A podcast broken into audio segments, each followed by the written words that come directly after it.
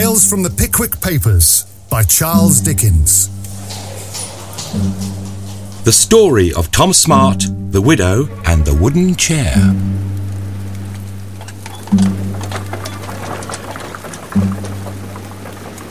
One stormy winter's evening just before dusk, a man in a small carriage was urging his tired horse along the road. He was travelling across the Marlborough Downs in the direction of Bristol. The wind blew across the road, and the carriage jogged along in the middle of it, lonesome and dreary. Its driver was Tom Smart, a salesman working for the great firm of Bilson and Slum. For a moment, the gale would die away, and Tom would delude himself that it had quietly laid itself down to rest. Then on it would come again, rushing over the hilltops, gathering sound and strength, until it dashed with a heavy gust against horse and man, driving the sharp rain into their ears and its cold, damp breath into their bones. The bay mare splashed away through the mud and water with drooping ears, now and then tossing her head in disgust at the elements, but keeping a good pace. Well, damn my straps and whiskers! If this ain't pleasant, blow me! Cheer up, old girl! It won't do pushing on such a night as this! The first house we come to, we'll pull up at, so the faster you go, the sooner it's over! Whoa! The mare had pricked up her ears and started off at speed. This made the clay coloured carriage rattle until you'd think that every one of its red spokes was going to fly off onto the turf.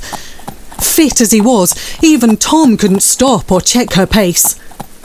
Finally, she drew up of her own accord before a roadside inn, about a quarter of a mile from the end of the downs. Tom cast a hasty glance at the upper part of the house as he threw the reins to the ostler. It was a comfortable looking place. There was a strong, cheerful light in the bar window which shed a bright ray across the road. A red flickering light in the opposite window indicated that a rousing fire blazed within. He entered, and in less than five minutes he was ensconced in the room opposite the bar, where the fire roared and crackled with a heartwarming sound. A smartly dressed girl was laying a very clean white cloth on the table. As Tom sat with his slippered feet on the fender, he saw a charming prospect. It was the bar, reflected in the glass over the chimney piece. Delightful rows of green bottles and gold labels, together with jars of pickles, preserves, cheeses, boiled hams, and rounds of beef, all arranged on the shelves in a most attractive array. Well, this was tempting, but it was not all. Taking tea at the nicest possible table was a buxom widow of eight and forty or thereabouts. Evidently, the landlady of the house. There was only one drawback to the beauty of the whole picture. This was in the shape of a very tall man in a brown coat, bright basket buttons, black whiskers, and wavy black hair. He was sat at tea with the widow. It required no great penetration to discover he was in a fair way of persuading her to be a widow no longer. Tom Smart was by no means of an irritable or envious disposition. But this tall man with the brown coat made him feel extremely indignant, particularly as he could now observe certain little confidences passing between the tall man and the widow, clearly indicating that the man was as high in favour as he was in size. Now, Tom was very fond of hot punch. Having seen the mare well fed and bedded down, he ate the nice little dinner which the widow prepared for him with her own hands. Then he ordered a tumbler of punch. This first punch was so deliciously adapted to his taste that he immediately ordered a second, and another, and another. The more he drank of the hot punch, the more he thought of the tall man. Confound his impudence. What business is he in that snug bar? Such an ugly villain, too. If the widow had any taste, she might surely pick some better fellow than that. It had long been Tom's ambition to stand in a bar of his own. He had often thought how well he could preside in his own room in the talking way, and the capital example he could set to his customers in the drinking department. As he sat, downing two more tumblers of punch by the roaring fire, he began to feel very justly and properly indignant. Irritated that the tall man should be well on his way to keeping such an excellent house, while he was as far off as ever from it. Soon he was deliberating whether he hadn't the perfect right to pick a quarrel with the tall man. But in the end, he arrived at the satisfactory conclusion that he was. A very ill used and persecuted individual. and had better go to bed. Tom was conducted through a maze of rooms and labyrinth of passages by the smart girl. She preceded him to the apartment that had been prepared for him, where she bade him good night. It was a good, large room with big closets, and a bed which might have served for a whole boarding school, to say nothing of a couple of oak presses that would have held the baggage of a small army. But what struck Tom's fancy most was a strange, grim looking, high backed chair. This chair was carved in the most fantastic manner, with a flowered silk cushion. The round knobs at the bottom of its legs were carefully tied up in red cloth, as if it had gout in its toes. There was something very peculiar about this particular chair, yet he couldn't tell what it was. He sat down before the fire and stared at the chair for a full half an hour before getting undressed. He couldn't take his eyes off it. Well, I never saw such a rum concern as that in all my days. Very odd. He got into bed, covered up warm, and fell asleep. But in about half an hour, Tom woke up with a start from a confused dream of tall men and tumblers of punch. Mm. The first object that presented itself to his waking imagination was the strange chair. He squeezed his eyelids together and tried to persuade himself to go to sleep. Mm, I won't look at it anymore. It was no use. Nothing but odd chairs danced before his eyes, kicking up their legs, jumping over each other's backs, and playing all kinds of antics. I may as well see one real chair as two or three complete sets of imaginary ones. All at once, Tom opened his eyes and gazed at the chair. Suddenly, the most extraordinary change seemed to come over it. The carving on the back gradually assumed the expression of an old, shriveled human face. The silk cushion became an antique flapped waistcoat. The round knobs grew into a couple of feet encased in red cloth slippers, and the whole chair looked like a very ugly old man of a previous century with his arms spread wide. Tom sat up in bed and rubbed his eyes in disbelief. The chair remained an ugly old gentleman. And what was more, he was winking at him. Although he was startled at first, he began to grow rather indignant when he saw the old man continue to wink and leer at him with such an impudent air. What the devil are you winking at me for? The chair stopped winking and began grinning and chuckling. Because I likes it, Tom Smart. How do you know my name, old nutcracker face? oh, come, come, Tom. That's not the way to address solid Spanish mahogany. Damn me. You couldn't treat me with less respect if I was veneered. I didn't mean to treat you with any disrespect, sir. Well, well, perhaps not. Perhaps not. Sir, how did you get. I know everything about you, Tom. Everything. You are very poor, aren't you? I certainly am, but how came you to know about that? Never mind. You are also much too fond of punch, Tom? I, I haven't touched a drop since my last birthday, six months or more ago. The ago. widow's I- a fine and remarkable woman, eh? Here, the old fellow screwed up his eyes, cocked up one of his wasted little legs, and looked altogether so unpleasantly amorous that Tom was quite disgusted.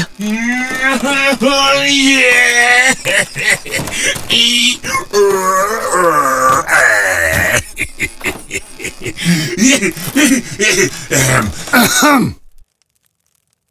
I am her guardian, Tom. Are you? I knew her mother and her grandmother.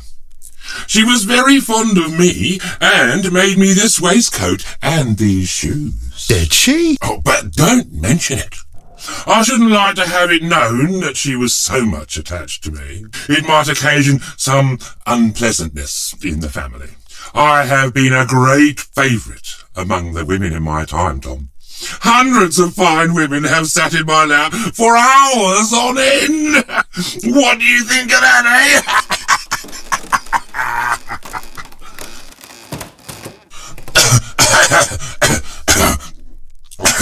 Just serves you right, old boy. I am a good deal troubled now. I am getting old, Tom. I've lost nearly all my rails. I have had an operation performed too. A small piece of wood let into my back. Oh, I found that a severe trial. I dare say you did, sir. However, that is not the point, Tom. I want you to marry the widow. Me, sir? You Bless your Reverend lark, she wouldn't have me. wouldn't she? Now know that there's somebody else in the wind. A tall man. A confoundedly tall man with black whiskers. Tom, she will never have him. Won't she? if you stood in the bar, old gentleman, you'd tell another story. Pooh pooh. I know all about that. About what? The kissing behind the door and all that sort of thing. Ha ha ha! I know all about that, Tom. In my time, I have seen it done often between more people than I'd like to mention. But it never comes to anything. You must have seen some strange things. You may say that, Tom. I am the last of my family. Was it a large one? Well, there were twelve of us. Fine, straight-back, handsome fellows as you'd wish to see. None of your modern rubbish. And what became of the others? Gone, Tom, all gone. We had hard service and they didn't all have my constitution. They got rheumatic about the legs and arms, went into kitchens and hospitals. One of them, with long service and hard usage, lost his mind. He got so crazy that I had to burn him. Shocking thing, that. Dreadful. However, I'm wandering from the point. This tall man is a rascally adventurer. The moment he married the widow, he would sell off the furniture and run away. What would be the consequence? She would be deserted and reduced to ruin, and I should catch my death of cold in some pawnbroker's shop. Yes, but. Don't interrupt me. Of you, Tom, I entertain a different opinion. For I know that if you once settled yourself in a public house, you would never leave it as long as there was something to drink. I'm very much obliged to you for your good opinion, sir. Therefore, you shall have her, and he shall not. What is to prevent that? This disclosure. He is already married. How can I prove it? He little thinks that in the right hand pocket of a pair of trousers in that press he has left a letter. A letter begging him to return to his heartbroken wife. And he has six, mark me, six babes, all of them small ones. As the old gentleman solemnly uttered these words, his features grew less and less distinct, and his figure more shadowy. A film came over Tom Smart's eyes. The old man seemed to be blending into the old chair, the damask waistcoat resolving into a cushion, and the red slippers shrinking into little red cloth bags. The light, faded gently away, and Tom Smart fell back into his pillow and dropped asleep.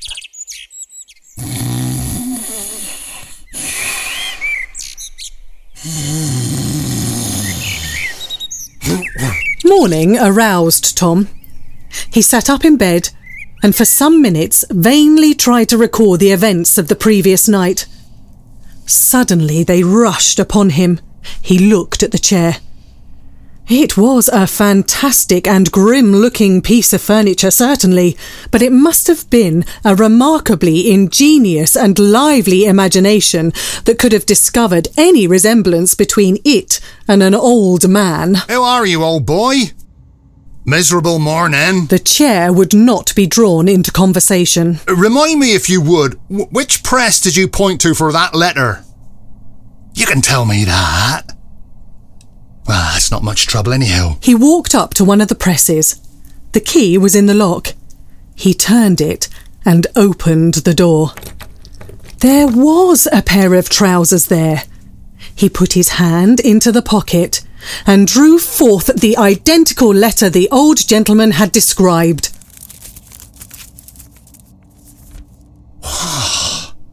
Queer sort of thing, this. Very queer. Tom surveyed the room he passed through on his way downstairs with the scrutinising eye of a landlord. The tall man was standing in the snug little bar with his hands behind him, quite at home. He grinned vacantly at Tom. A casual observer might have supposed that he did it only to show off his white teeth. But Tom Smart thought that a consciousness of triumph was passing through the place where the man's mind would have been, if he had any. The widow entered. Good morning, ma'am. Good morning, sir. What will you take for breakfast, sir? Tom was thinking desperately how he should open proceedings, so he made no answer. There's a very nice ham and a beautiful cold larded fowl. Shall I send 'em in, sir? These words roused Tom from his reflections. His admiration for the widow had increased as she spoke.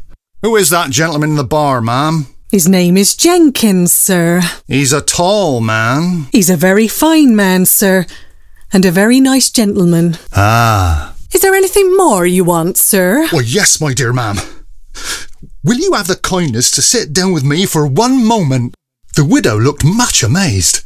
But she sat down, and Tom sat down too, close beside her. Somehow or other, the palm of Tom's hand fell upon the back of the widow's, and remained there while he spoke. My dear ma'am, you deserve a very excellent husband. You do indeed. Lord, sir. I scorn to flatter, my dear ma'am. You deserve a very admirable man, and whoever he is, he'll be a very lucky man. The widow looked puzzled and made an effort to rise. Stay! Tom gently pressed her hand as if to detain her, and she kept her seat. I'm sure I'm very much obliged to you, sir, for your good opinion. If I ever marry again. If? if? Well, when I do, I hope I shall have as good a husband as you describe. You mean Jenkins? Lor, sir. Oh, don't tell me. I know him. I'm sure nobody who knows him has anything bad to say about him. do you wish to insult me, sir? Do you think it gentlemanly to take away the character of another gentleman behind his back? If you have anything to say, why do you not say it to him, like a man, instead of terrifying me? I'll say it to him fast enough, only I want you to hear it first. What is it? It'll astonish you. If it's that he needs money, I know that already. And you needn't trouble yourself. Pooh, nonsense, that's nothing. I need money, tain't that? Oh dear, what can it be? Don't be frightened. You, you won't scream. No, no, tell me. You won't go fainting away or any of that nonsense. No, no. And don't run and blow him out, because I'll do that for you. Yes, yes, tell me. I will. With these words, Tom Smart drew forth the letter, unfolded it, and placed it in the widow's hand. Oh, Oh, the deception and villainy of the man! Frightful, my dear Mamba. Compose yourself. Oh, I can't compose myself. I shall never find anyone else I can love so much. Yes, you will, my dear soul, you will. In the energy of his compassion, Tom Smart put his arm around the widow. She, in the passion of grief, clasped Tom's hand. She looked up into Tom's face and smiled through her tears. Tom looked down in hers and smiled through his. They kissed. Half an hour later, Tom kicked the very tall man out at the front door. And don't come back! Within a month, Tom had married the widow. His greatest pleasure was to drive about the country in the clay coloured carriage with its red wheels and the lively, fast paced mare. Many years after, he gave up the landlording business and went to France with his wife. Eventually, the old house on the edge of the Marlborough Downs was pulled down. But what of the chair that became an old man? Well, according to Tom Smart, on the day of the wedding, the chair was observed to creak very much. He could not say for certain whether it was with pleasure or bodily infirmity. He rather thought it was the latter, though, for the old chair never spoke again.